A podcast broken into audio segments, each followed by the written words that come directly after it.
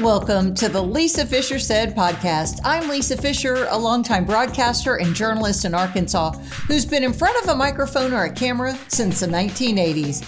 I think of myself as the queen of Arkansas media. For this episode, I'm calling it my Financial Power Hour. I have two different guests who care about your financial future one through financial freedom, the other through saving for retirement. Robert Raymond Riopel is the first guest, and Mike Duffy says he's in the Happiness Hall of Fame and he's the second guest. You'll get to meet them both right after this. I love a good home project, don't you? I think that's what we all learned during the pandemic. And then we got to be experts and we needed a place to shop. Well, I've got a guy and an entire family here in Little Rock, Arkansas who can help you.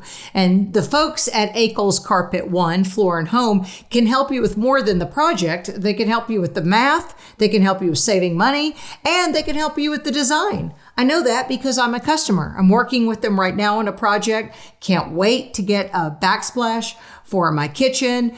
And it's the small, it's Daltile is the name of the manufacturer, and they're stainless steel, real contemporary looking uh, Courtney Akel, Erica Akel, Richard Akel, all the Akels are working on this project for me. And that's what I love about shopping there. You'll feel the same way when you go. You get a free estimate. You can go to akelscarpet1.com and uh, go ahead and communicate with them.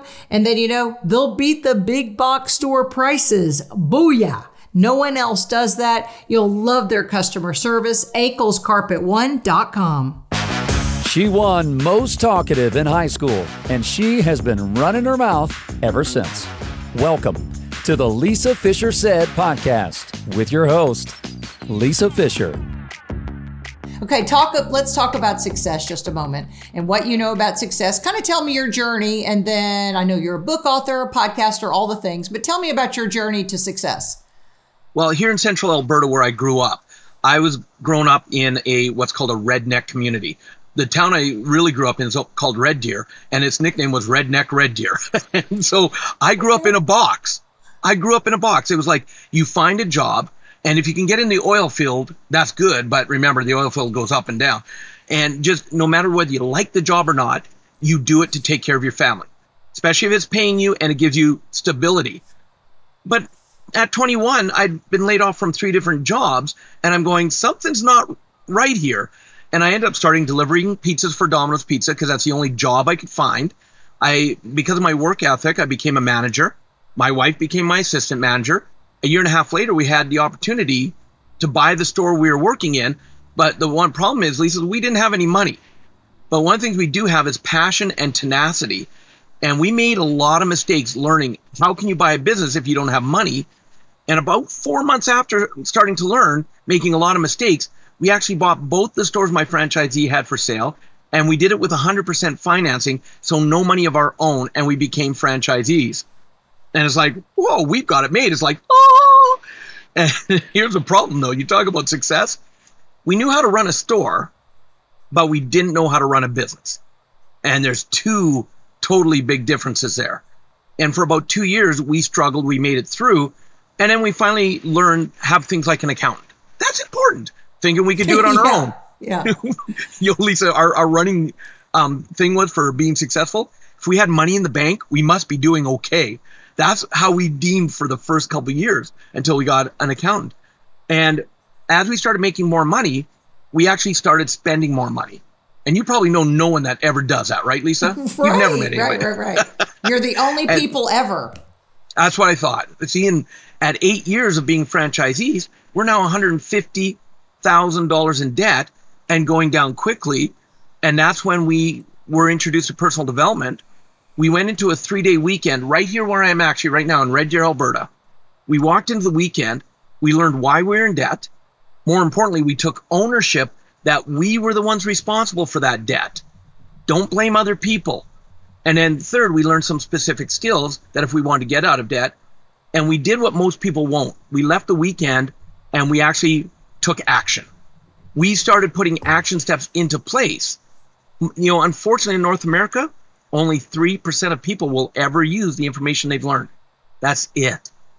And we put it into play, and next thing you know, we were able to actually go from being over 100 $250,000 in debt to actually retire completely financially free nine months later at the age of 32.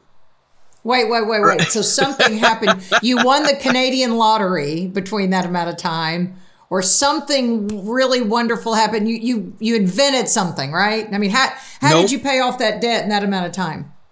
Uh, see, notice where your mind went. Your mind said, How did you pay off that debt?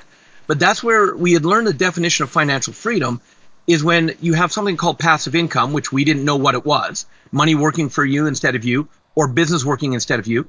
If you have enough passive income to pay for your current lifestyle, your expenses, then you're financially free. So one of the major things my wife and I did is we dramatically we looked at our life and said, all these toys that we have, what don't we need right now that if we got rid of them and the expenses, we could bring that down.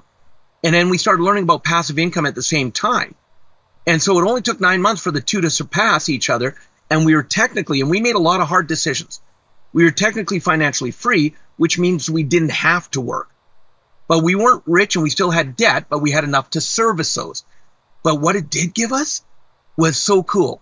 We went from ear- working 40, 50, 60, 70 hours a week in our stores to earn a living to all of a sudden having all that time freed up because now we weren't working.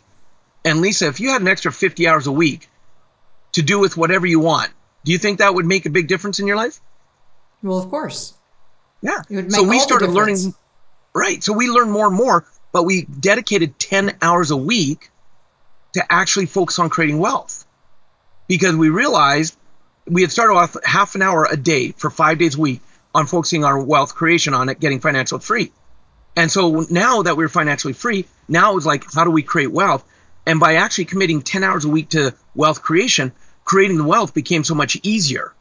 And so I tell all my students around the world, don't try and create wealth first. Get financial freedom first, because that gives you the time freedom to now have the energy to actually create wealth. Big difference. And when we saw the results in our life, I, it's like, if this much information gave us that much result, what would more do? And we started learning from as many people as we could. I'm a big believer. Don't just learn one way. Learn from as many people as you can. Pull the clues from them to success that works in your life. And I found my passion was to be a trainer. So for the last 18 and a half years, I've been blessed to travel around the world and personally teach over half a million people in about 30 different countries how to actually create financial freedom in their life. Because I believe if I could even help one person do what my wife and I did, it'd make it all worthwhile. So, what is your elevator definition then of financial freedom? We automatic, or my brain automatically thinks that means being debt free. So, Yeah, explain to me the difference. Yeah. So if your passive income, which is money working instead of you, investments, business, anything that's paying you money, and you don't, it's not that you never look at it, but it's not you having to do the work to actively get it. Right. Okay. So if that amount of money coming in every single month is enough to pay your current expenses monthly, if it's exceeding those expenses, you're now financially free. No matter what the debt load is on it. So, let's say you have rental property, or just for example, Yep. just because I'm thinking of a debt ratio there, you have a, a debt ratio with a rental property, yet you're making way more than you owe on the note. Did I just then create finan- You created positive cash flow. Okay. Well, yes, that, and that's positive cash flow. And so now, say you're Okay. making three hundred dollars a month positive cash flow, that three hundred could be going towards paying off your day-to-day expenses, right? So like your mortgage, your your car payments, all that. And so my wife and I had actually found two online passive incomes. And because and the- the other key part though is we simplified our life so much. Everybody in their life wants instant gratification. That's what got us into trouble. We had all the toys. And so we said, what don't we need? So we sold a boat that we were never using, but we had a boat because we were successful. We sold a mm-hmm. car. We were always working together. We only needed one car, but we had two vehicles because that's what successful people do in our minds, right? Right. So we dramatically got rid of all the expenses. And there was a lot of things that were going, but we really want that. And the question is, do we actually need it right now at this time in our life? And so by simplifying our life, the passive income didn't have to work as hard to try and pay for those expenses. That's the magic. Okay, do you then look at the passive income eh, back to the debt ratio just because I know money is cheap now, interest rates have been low. All these people, at least in the US, I'm, I'm sure in Canada too, it's a seller's market with real estate. And so people are then getting more properties because interest rates are still low. Now, I know that's all it's not going to end well, I think, for us. It kind of worries me. But be, when money is cheap, then do you not worry about paying that off? Or, or well, just because I've been trained to pay off debt? Yes. There's good debt and there's bad debt. There, there's, and so if you've got low interest rates and you're buying properties, A, make sure they're positive cash flow. Because okay. so many people, why they fall into problems is they go, I've got this loan and it's super cheap and even if I don't have renters, it's only costing me a couple hundred dollars a month to own it. But if it's costing you money out of your pocket, that's negative cash flow. And if all of a sudden interest rates go up, you're in deep trouble. But if you've got a property, and this is the beautiful thing, no matter where the interest rates go, if it's positive cash flow, then you're still doing good because you're able to make all the payments and have money left over. So that's okay. what that's the big difference. So in the 2008 crash, the reason so many people they were focusing on the equity in their house thinking that's what would save them. But all of a sudden, the prices went way down, and they weren't able to pull that equity out, and they ended up losing it. Foreclosures, bankruptcies, all that. Well, how did you handle that? How did you all sail through that crisis? Was your um, you, you had the passive income, but then you weren't relying on the equity. What was your debt ratio load then on those things? Well, for me, actually, in 2008, right as the crash happened, I ended up taking three and a half years off because my wife and I we had created financial freedom in 2002, so we haven't had to work for money for a lot of years. And so in 2008, I was burnt out though from overtraining, and th- and I went through two back surgeries because I forgot to take care of me. See, when we talk about success, it's not just money; it's the mental, emotional, spiritual, physical, and financial. And I learned the hard way that I was living my passion, but I was overliving it. I herniated a disc in my back because I wasn't taking care of myself. And so when I took one year off, which was the plan, it ended up being three and a half years because of two back surgeries and going through the burnout. And thank goodness, the one thing I wasn't worried about was money because we had a number of different passive incomes. So we've been set for a while because we're always, when we look at passive income, we now structure, we didn't know it in beginning. Our first couple, they weren't permanent. They were instant, quick, and then they were gone but they got us into other passive incomes and now we know how to structure them so that even if I'm not around or my wife's not around, they still perform. And that's what's made all the difference. So when the crash happened, it, it didn't impact our life. And we, in fact, took three and a half years off at that time. Is real estate one of your go-tos then for passive income, or what? Give me some other ideas. That's I'm short-sighted, and that's just what I think of yeah, when yeah, I'm thinking, sure. oh, passive income. Yeah, passive income, real estate's a good one. Stock market, if you have it systemized and you know what you're doing, is a good one. Um, cryptos nowadays, just make sure. The biggest thing about any passive income, take ownership of your decisions. So most people they go, well, they lost my money. They're the ones that made the bad decision invested it. And it's like, no, you're the one that gave them the money.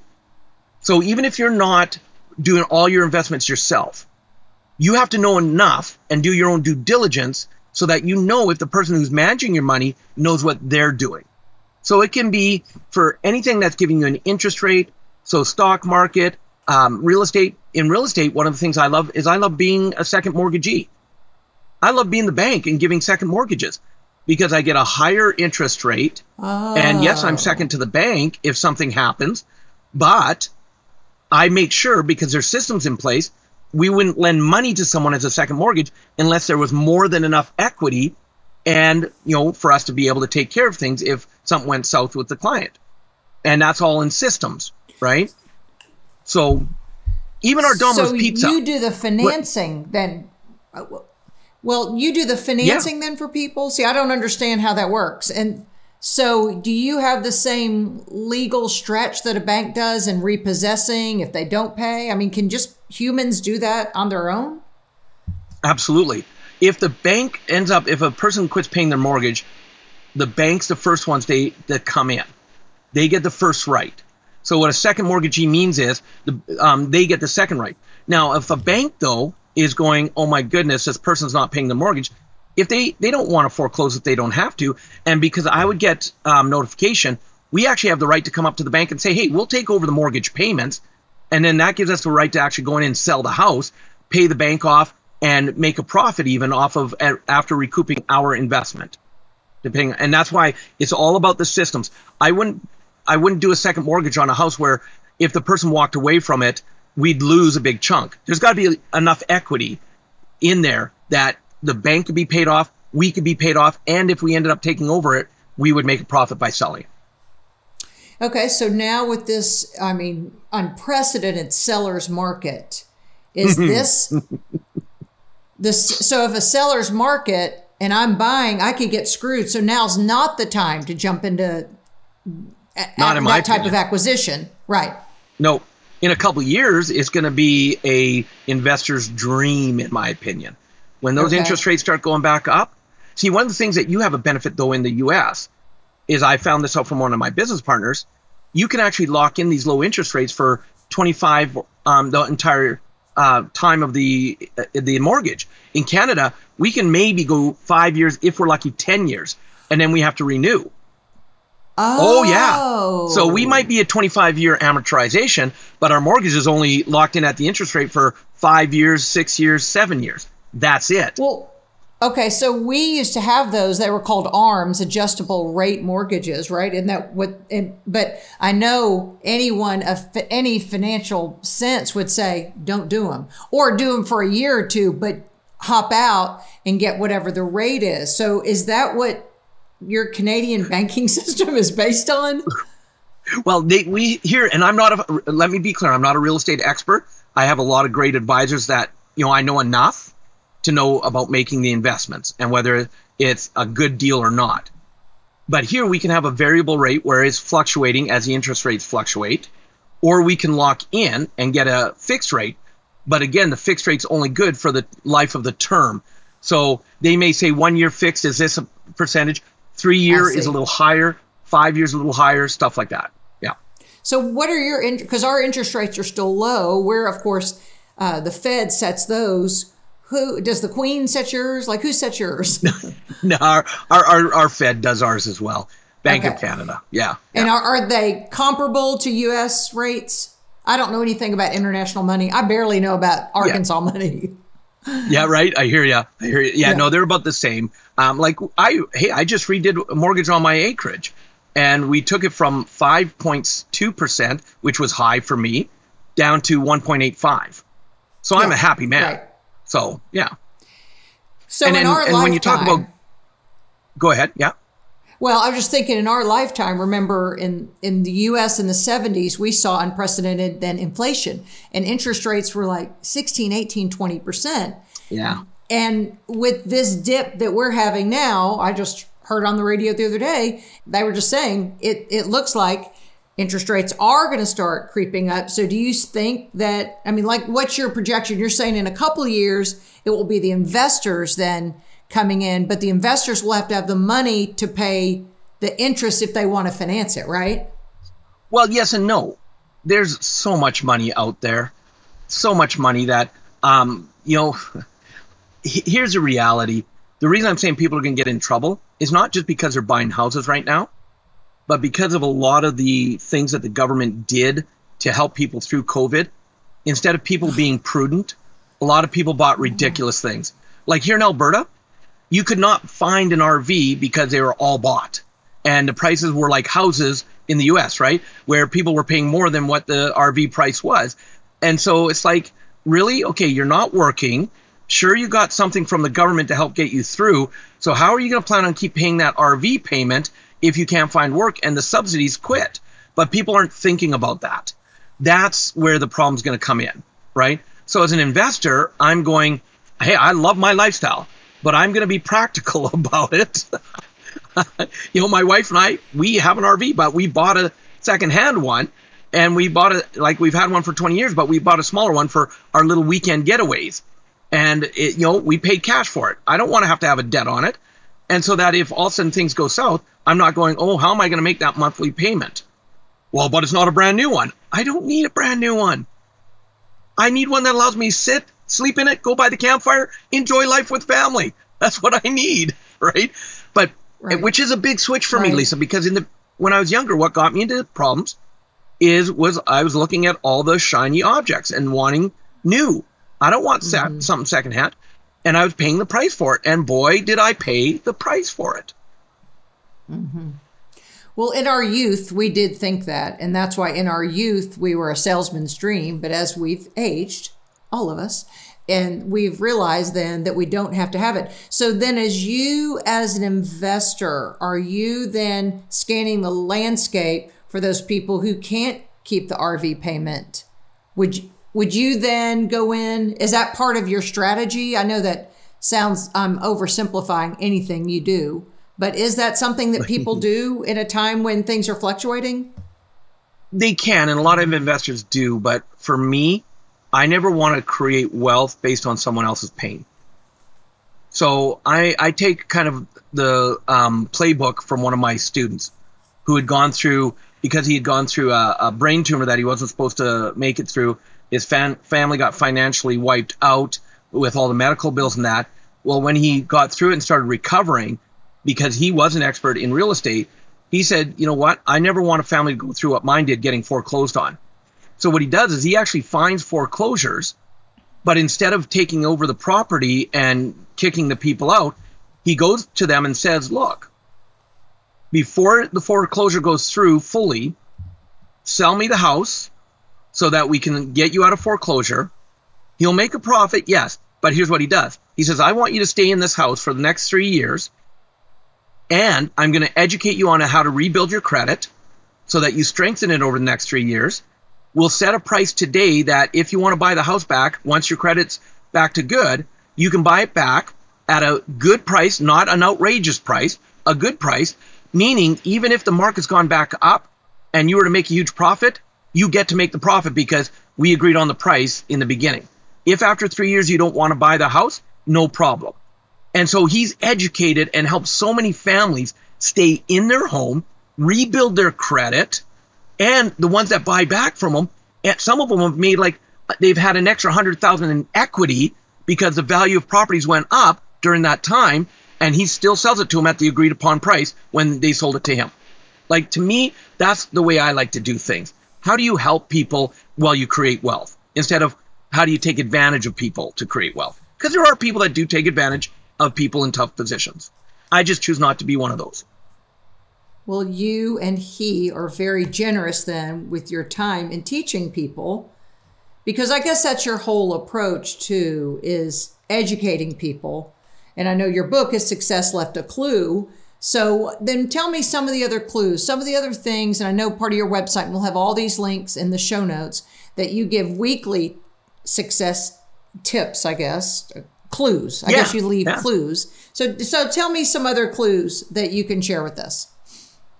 Yeah, like one um, one of the biggest reasons people struggle is they look at a system. They they want they say oh, like if I was to say I want to be a broadcaster and an interviewer.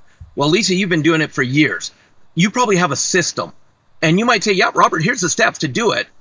And I my mind will naturally go, "Oh, I've got to do it my way. I can't just follow that system." And there's a whole reason why that goes on in our minds.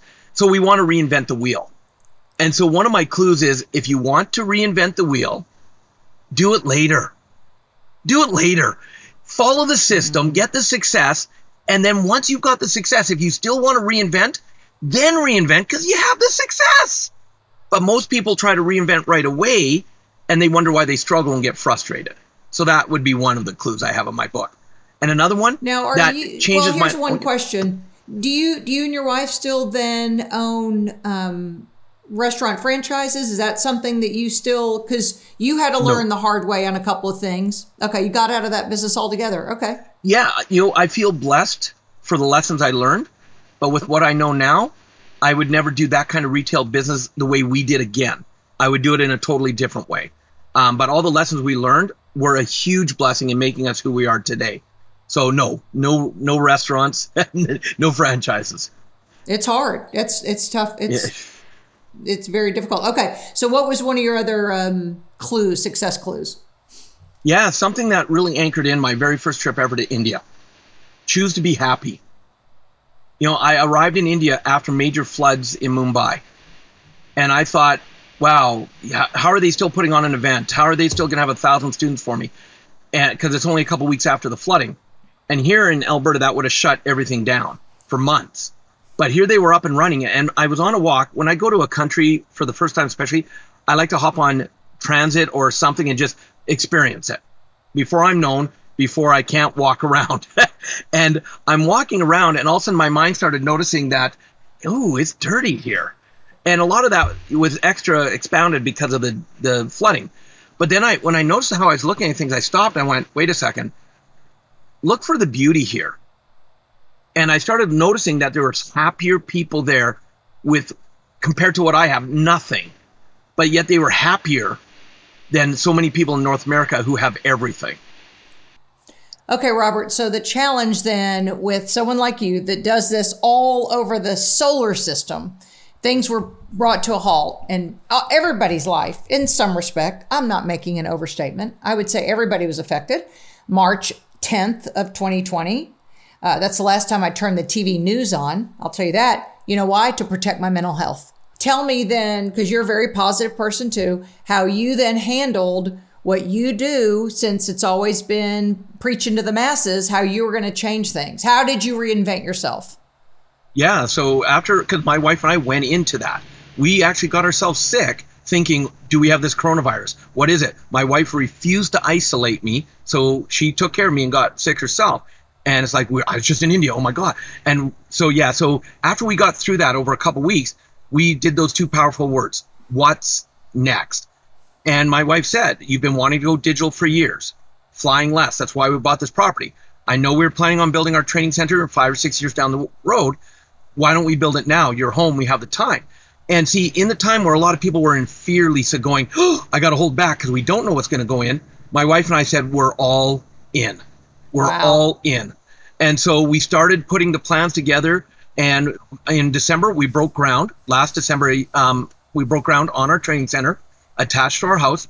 And in about a week, I get to move into my brand new studio with 1,500 square foot training center, office, all um, wired for audio, visual. I can do live trainings, virtual trainings. We've got a 900 square foot addition onto that for you know support and prep. And my students will now come to travel even as the world opens back up. My students will come to me instead of me traveling all over the world to them. And so I'm I'm excited about that because it's something we wanted to do down the road and COVID sped that up for us. So it's like excellent. And and reinvention is one of the things. Look at the companies that are no longer here that were here big companies 50 years ago, but they refuse to reinvent. And so a person's always got to be willing what's next. Keep asking those questions and that's how you'll stay with the curve in my opinion. Yeah. I totally agree. I'm I've made no secret to my age. I'm not in my 40s anymore. Um, longtime broadcaster, and now I'm a health coach because at my age I thought, what? Could, not not because I'm trying to. I don't know. I, I, I was doing it because I want something fun to do. I always want something yes. fun to do. I, I want to exist. I, I want to communicate with people. But you, I would assume, are an extrovert. Now, you could be a talkative introvert. I understand that. But what I would miss, what I missed about doing things virtually was I still like human interaction. And I felt oh, like goodness. this screen didn't really give it to me. It, how did you deal with that? Well, just a lot of learning. When I do a Zoom training now, like tomorrow, I'll run a two day mastermind from um, about 200 participants around the world. And I will be standing. I will be energized. I will be, okay. you know, I okay. won't be sitting because I've learned that's, that's me. Yeah. Mm-hmm. And um, but also, you know, it's funny. March 10th is when I landed home from India. Exactly one year later to the day, March 10th, 2021, I did my first trip in a year, and I went to Dubai to do a live training. And in the moment I got back in front of a live audience, it re-anchored in that live trainings will not go away because it is that I'm in the audience all the time when I'm teaching. I'm down off the stage I'm talking with my students, I'm impacting their life. So I missed, I realized how much I missed it when I went to do that training back in, in this past March. And it was like, yep. So now the difference is I'll do a lot of virtual, I'll make them highly attractive, but I'll still do one or two trainings a year somewhere else in the world live to keep that part of my passion. Because what you said, Lisa, is the key. I'm too old. One of my biggest things is if you don't enjoy doing what you're doing, do something else. And if I can teach people and get across to them, find your passion, find a way to do what you love and make some money doing it. Then you wake up in the morning going, Yes, I'm ready for today, even if you're not feeling well, even if it's not the greatest day. So that's how I live my life. I love to wake up in the morning going, Oh, I'm ready. Instead of, Same. Oh, Same. I got to go totally to work get it. again. Yeah, uh, you're the Tony Robbins of Canada. I mean, you're pressing the flesh, getting people pumped up. You're smiling. I don't. I bet you don't cuss as much as he does. He cusses a lot because I've I've been a part of just um, you know virtual things with him. And um, the guy in New Jersey that my son Gary V. Yeah, Gary Vee. Yep. Uh, oh my gosh, the profanities. I, I'm again. I, I'm telling my age. You get up in years like I do, and I just don't want to hear all the bad language. So, uh, old fashioned that I am, but I love what you're doing. New fashion. That's what you are. You're thinking of new ways to invent yourself, reinvent yourself. And for anyone listening, they can do the same thing. I've got all the information about you uh, in the show notes. God bless you, brother. Keep doing what you're doing. Keep encouraging people, and let's all earn. I wrote it down passive income. Yeah. And you know, Lisa, I'd love to give a gift to your audience for you having me on your show. Okay. My my book Success Left a Clue that I published in 2017. If they just go to my website robertriopel.com, they can actually download the digital version of it as a gift from us because you were so gracious to have me on your show. And now it, it does come with a caveat though.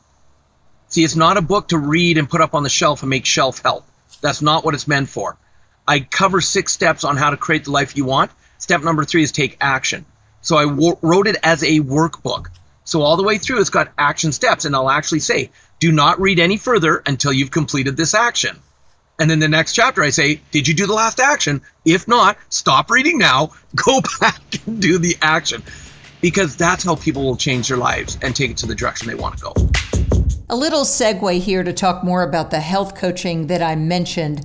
I am a student at the Institute for Integrative Nutrition, and if anything about investing both financially in your future and in your health sounds appealing to you, I want you to go to the show notes and click on the link to get more information about IIN. Health coaching it is the future, friends. Major news organizations are focusing on this fact as the amount of people with health issues, I'm talking really serious health issues, continues to grow. So we need more health coaches to help steer them to good health. You can be the conduit to get them there. I chose the six month program. My daughter chose the year long program. Either way, we'll have our health certifications in no time. I love my classes at IIN, and it has helped me get healthier. Now, get ready for your second guest of the Lisa Fischer Said podcast. Mike Duffy says he's in the Happiness Hall of Fame, and he's coming right up. Okay, Mike Duffy, the Happiness Hall of Fame, which who knew there was one because I want to be inducted. Uh, you're there in Northern California, but you do more than uh, you share the happiness, Mike, by telling people how to maybe get some financial freedom. Is that, you think, the best conduit to happiness? Well, you know, no one, a lot of people that you interview about happiness completely ignore the money component as if it doesn't exist, right? Money is very important to happiness. It doesn't mean that it'll make you happy, but if you're unemployed and you have no money coming in, you're not going to be happy. So I deal in the realm of reality. Also, studies show that, you know, there was a famous Princeton study that showed that in the United States, if you could make $70,000 for a family of four, you would have the same happiness as Warren Buffett. So you don't have to go crazy with money, but you do need to have money. And you also need to have money when you stop working. So a lot of Americans don't save. You've got to spend less than you make, and you've got to save for when you retire. Well, you're going to be the least popular guest I've ever had. If you're going to have us spend less money, we were. I was hoping you would tell me how to spend more money today. No, no, no, no. I know that that's not it. How did you get into the financial realm, and then how did you start employing happiness with it? So uh, it was my first job out of college. I have a degree in psychology. I never thought, I didn't know the difference between a stock and a bond. I, I truly didn't. you mean there is one? right. And, you know, I never took one business class in school. And we were coming out of a recession. It was the only job that was available to me. And I worked for PaineWebber, which is now UBS. I was the absolute bottom of the rung. I was a sales assistant making $23,000 a year. You know, I couldn't afford to put cheese on my sandwich because I was paying Upper East Side Manhattan rent. Right. Know, every penny was accounted for. Right. And, um, you know, I, I learned from the best. Uh, you know, I would watch the corner office guys. How did they speak? How did they manage the money? What kind of research did they do? How do they take care of their clients? I modeled them. And then eventually I became a corner office guy. So were you Wall Street or Midtown at that point? I was Midtown. I was right across from Radio City Music Hall. Yeah, right. Oh, I know exactly where that is. So the vibe is a little different from the Wolf of Wall Street kind of thing. Maybe the language is still as bad. Uh-huh. Um, but your learning curve then included, so you're a salesman too, right? You, those people, No. oh, they're not hustling the business on the phone? No, a sales assistant is a secretary. Oh, oh that was That's it. how So I you got were, into the business. You were you were getting coffee. You were going across the street to um, one of the fancy coffee places, getting coffee, bringing it back. Well, it wasn't that. I, but here's a funny story that people don't understand. In 1991, before the internet, I would spend from 9 o'clock in the morning till roughly 11 to 12 o'clock writing in a book all of the trades from the next day. I would have to write Pepsi, what what you know what it was bought for, and we used fractions, not decimals. It was like the medieval times. It really is Uh, with a then- chisel. It's you yeah, practically had a chisel. Like, what? Yeah, I spent hours every day. So I got to know because to the right was when you sold it. So and then I had to do the math to see how much the client made. So I was intimately familiar with the machinations of the stock market. So your psychology degree helped you how much? None at all? Zero. Okay. No, that's what I thought. but but what it did help me, and I'm very grateful I have a degree in psychology. It helped me understand where the client was coming from, how to reach their needs, how to understand them, how to calm them down when the market went into a downward spiral that looked like it was never going to come out. You see, the stock market is like a bucking bronco. You get on it, and all it wants to do is to get you to sell. Sell, sell, sell. There's always a crisis. We go from crisis to crisis to crisis. But over time, if you look at what's called a mountain chart that zooms back from 1900 and onward, you can see it grows like a mountain. So right now we're in the middle of 2021. We're seeing another in Arkansas. We're seeing an uptick in our COVID cases. I think California's had that. So we may potentially see the market do what it did in 2020. So what are you telling people? What's your advice now for investors in this day and time? It, I mean, it's always, I know, financially unstable, but it's really feels like there's a lot of instability now. Uh, I know. Uh, you know, there's there's a great uh, philosopher in the market, Don Connolly, who worked for Putnam, uh, you know, since the 70s, and he says, "It always looks like this time it's different, but it never is." That's interesting. The the thing is, you know, you only put money into the stock market that you can keep there for five years or longer. Otherwise, you shouldn't have money in the stock market. Only put your long term money in the stock market. If you're a couple years away from buying a house, that goes in the checking account, right? So we all need long term money. Money that we're going to either A, save for retirement or B, pass down to our kids. So this is what I learned. When I worked for PaineWebber, you know, there were celebrities coming in all the all the time in the office. Joe DiMaggio, mayors of New York. So we worked with ultra high net worth clients. And this is how the rich get richer. They buy quality stocks. They don't buy junk. They don't buy, you know, Dogecoin. They that's not what they do. So that's that carried over into my practice in his last, you know, 30 years now in November. I only put my clients into high quality financial instruments. Then I don't have to say I'm sorry. Well, you know, the kids now, everybody's, these kids are day traders. So they're not in the market, but for about, you know, from noon to six, Yes. you know, about their attention span. Yes. So what, what's your opinion on day trading? Over the long term, you will lose money. It's gambling then. It's legalized gambling. gambling. It's not investing. It's just for fun. It's the kid who's got Dogecoin and has doesn't have enough to do. Yes, that's exactly that's exactly the case. Um, you know, I'm a financial planner. When and, and now we're going to get into where the happiness comes in because the name of my firm is Happiness Wealth Management. I was a senior vice president at Merrill Lynch in Menlo Park, home of Facebook. Uh, my wife used to work there. Had a corner office top producer, and I'm very grateful for all the the firms that I worked for and the experience that I got. But I wanted to create a firm where there was no boss on top of us and there was no profit margins for a stock price movement. It was just me and the client on the same side of the table. I also wanted to bring in behavioral finance. And I wanted to have the first question when I met with somebody for the first time be what makes you happy and how can we get more of that in your life? And that's where we start from. And then we come up with goals. What are your dreams? What are what are the desires of your heart that you've been putting aside? Do you want to start a charity?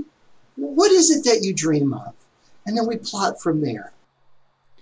Are they always financial goals though that people have, or do some people just say, I, you know, I, I, want to sleep in on Fridays? I, I mean, is it something that's intrinsic? You know, where, where? Okay, great one. Where does happiness lie then? Well, everybody's different, right? You ha- I have clients that will never retire because working makes them happy. Okay, And then I have clients when I say, okay, you know, when we're doing the financial plan, I'll say, okay, what age do you want to retire? And they'll say tomorrow. and that's probably 70% of the answers that I get. Yeah, a lot of people aren't happy with what they do for a living. so because of what they've chosen for a career, and Yeah, and they think by doing nothing all day won't make them happy. See, now I don't get that. yeah, me too. Be- because there's something about work that I don't know gives me something to do, pleasure. Yes. I, I would hate the feeling. I, I was one time in a Bible study. I remember the girl. We are going around the room telling what we did, and I've been in radio, TV, you know, for since the earth cooled. And um, she said she and her husband were both retired, and she said every day is Saturday. And I went, oh, how dull! Like that was the last thing. Whereas everybody was going, oh my gosh, that sounds so good. I went, no. I. I, I guess I like, you know, having that purpose thing, but I know it's not for everybody. So in their quest for happiness, then, so you're finding out what makes them happy, and then, you know, do you start getting nosy, like, and how much do you make, and what are your debts? You know, isn't that part of the equation? Oh, I don't start getting nosy. Uh, by law, I have to know exactly what's going Okay. on with them financially. Okay. So, and you know, here, here's something funny about my profession that people don't understand. I become like a financial therapist to my clients. And well, so your why. psychology did help you. Yeah, but but here's why. Here here's the interesting fact of why. Thanks to shows like Jerry Springer and all those reality shows, we Yes. see it's just the worst part of everybody's life. Everyone's just like, this is all my flaws, blah blah blah. I don't care, right? There is one taboo left in America, and that taboo is how much do you make? Right. Nobody goes on Jerry Springer and says, I make $36,500. There is no episode that says that, right? So once I breach that hurdle, which I have to, then the flood doors open up. And then they tell me everything. They tell me, I don't like this child. I like this child more. I literally become their financial therapist. And to be honest with you, I love it because I love my clients. I have a boutique firm.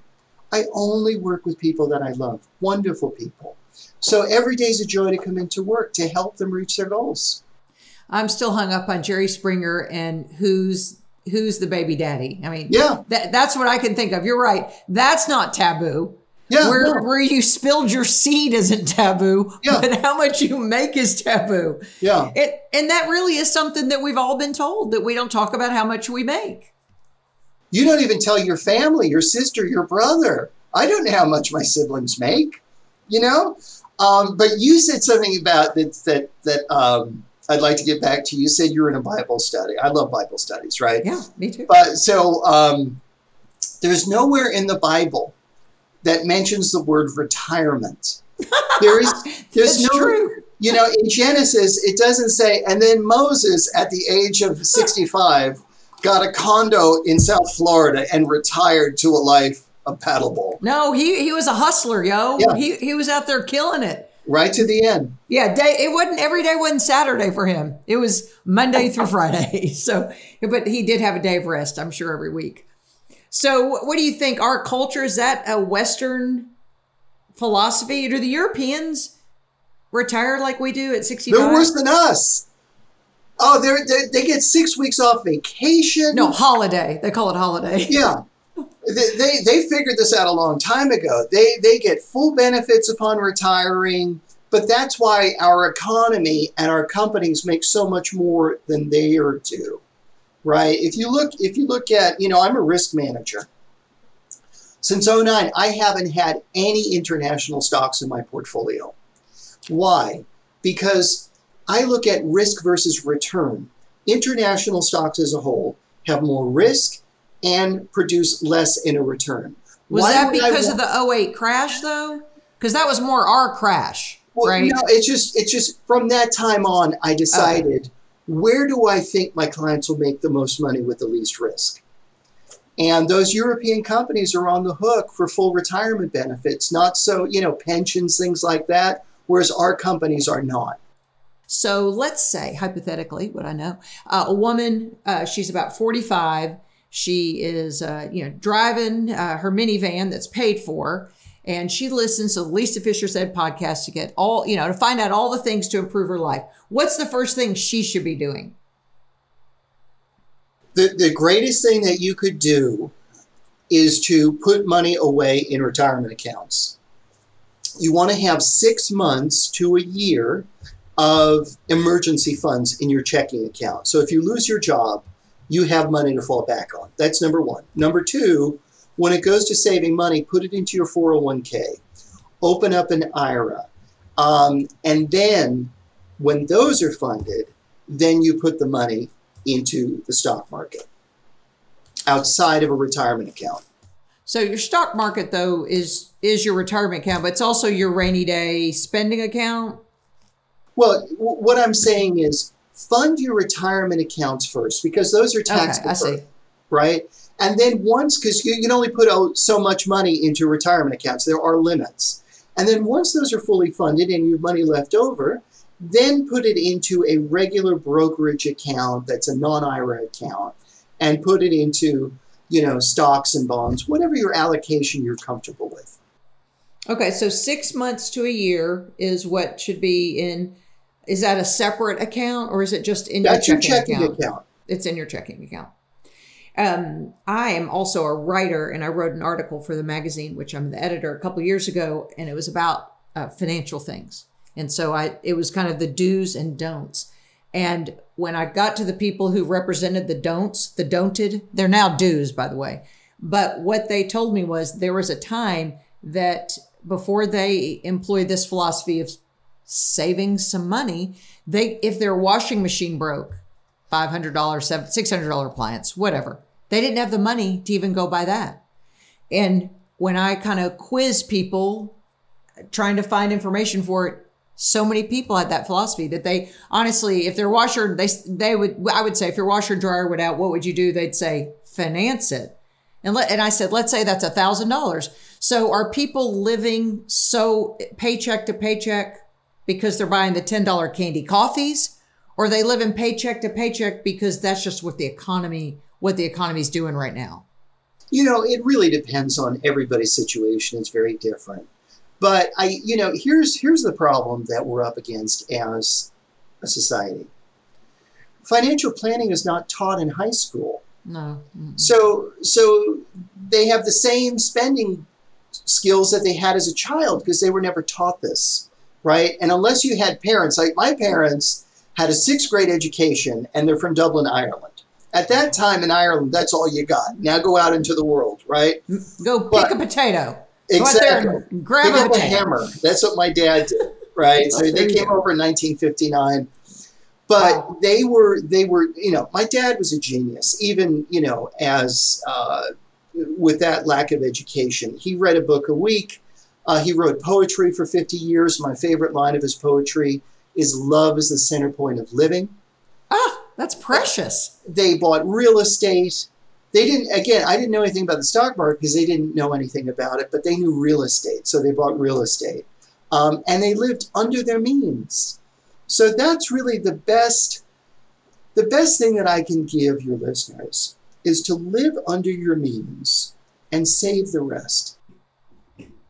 So, what's the best way? Now, we've been budget people, and that's how we've stayed married for 34 years, is staying within a budget. But uh, what, what's the best template to start for people? Because we did the old envelope system in 1988 when we got married, and that's uh, done very well for us. But what do people do, you know, in this fancy day and age of the internet? And, you know, you can put anything on your computer. If you're looking for online tools, I have them on my website. I've got budget tools, all sorts of financial tools.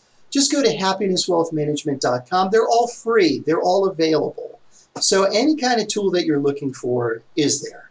Okay, I'll put that in show notes. I'm writing that down. Eh, eh, first of all, I, my heart goes out to anybody that has lost their job. You know, I, I grew up on the unemployment lines in New York City with my parents. You know, my mom was a seasonal cook. Uh, my dad was in and out of work. So I understand what it's like to to be in a household as a child and under you know we had government cheese, we had food stamps. You know, it, it's it's so tough on your psyche. But this is what I would tell them: that this will not last forever. That this too shall pass. That with the right attitude, with the right mindset, you can overcome any problem. In fact, sometimes these setbacks are just a setup for your comeback. What do I mean by that? Sometimes you have to be pushed to the wall to wake up and say, okay, you know what? I didn't save enough, so be it. Maybe I'm not in the right career that pays me enough money. How about I bet on myself? How about I take a chance on myself? What are my strengths? What have I always wanted to do? Why don't I do that now? Now that I don't have a job, why don't I create my own job? What can I do? Sometimes it's that force. Sometimes, you know, for example, when I uh, was putting myself through college, I was working as a waiter in the South Street Seaport in Manhattan. I lived in Queens. It was an hour and a half, sometimes two hours, just to get to this job. The, the restaurant was always empty, and I, I, I was getting paid almost nothing to work there and taking all this time. One day on a Saturday, only one cook showed up and we got slammed. This giant restaurant was filled with people, and it took an hour to get the food out. I went to the table and I said, I'm so sorry, we only have one cook and he just can't do it. It's going to take 45 minutes to an hour, and this is just the way it is. Can I get you more drinks? Well, the lady complained to the manager. Now, the manager knew that there was only one cook, but yet I was fired. I was fired from this terrible job. It was unfair because life, unfortunately, is unfair. And then from that terrible job, I went on to get a, a wait job in Times Square, met wonderful people, made about 10 times more money to get me through college and to afford to have a great girlfriend. And it, so something is something sometimes so bad that happens to you can turn out to a great thing. So so always look at it as, you know what? So what? Now what? It's, I mean, life, I mean, we know the cycles that we go through in life, and some of this is seasonal. I can see that because I'm on the other side. You know, I'm 100. But I remember being 20 something without a, I, I lost my TV job, and it, it's a terrible feeling. I think one thing these young people don't realize they have now is the ability for distance learning, virtual attending, you know, 30 years ago when I lost my job in TV, I I had to move to another city to get one. Well, now, I, and I, or to get more education for that job. Well, now, I, I do think that's one thing the pandemic and so many people have said, it's brought out is they got a hobby or they developed a skill because they went to YouTube or they, they found the right resources and then they maybe found a new path. So maybe part of it is just carving your new path, getting the hot girlfriend in time so you could be at the Times Square uh, restaurant. You know, here, here's the beautiful thing about life. I'm a silver linings guy. I, I truly believe that, you know, life isn't happening to me, it's happening for me. So I teach resilience at Stanford University, sometimes other universities. I get hired by businesses all around the world to talk about resilience. How do you stay positive? You know, one of the things you have to do is you have to plan for peace. Now, what does that mean? Well, you know that in life, things aren't always going to go the way that you plan. And when that happens, because that's going to happen, you have to have a backup plan. But you also have to tell yourself, you know what? I'm going to stay in peace.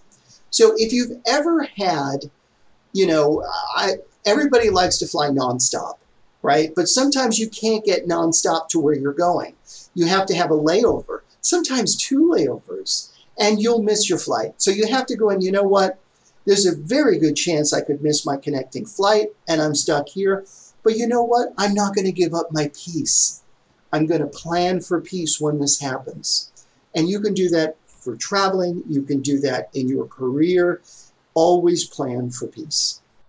Well, you sound like you might read that Bible that you oh, Bible yes. studies for. I mean, it sounds like you have a, a spiritual roots with all this. Well, I'm actually a kingdom advisor. And a kingdom advisor, there's 2,500 of us. We're the country's largest uh, Christian faith based planning organization, right? So we understand that God owns it all, right? Uh, absolutely. And we understand that, that debt is slavery. Now, there is two kinds of debt. There's good debt, like a mortgage, which lets you live in a beautiful home, take care of your family. But there's bad debt, like credit cards, right? Or getting a brand new car when you can't afford it. And a used car will get you to the same places that the new car is going to get you, right? So that's all biblical.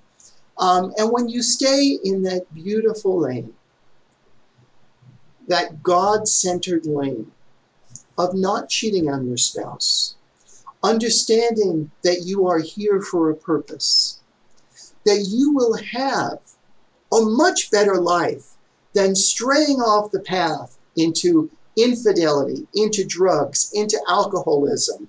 You know, society paints this picture that going off this, you know, you know, it's wine o'clock, all that stuff.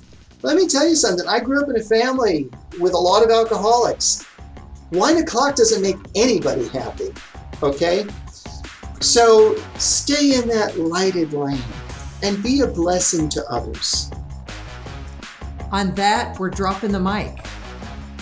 Thanks for listening to the Lisa Fischer Said podcast. Be sure to hit subscribe and download all the episodes and leave a review, won't you? The Lisa Fischer Said podcast is produced by ClantonCreative.com.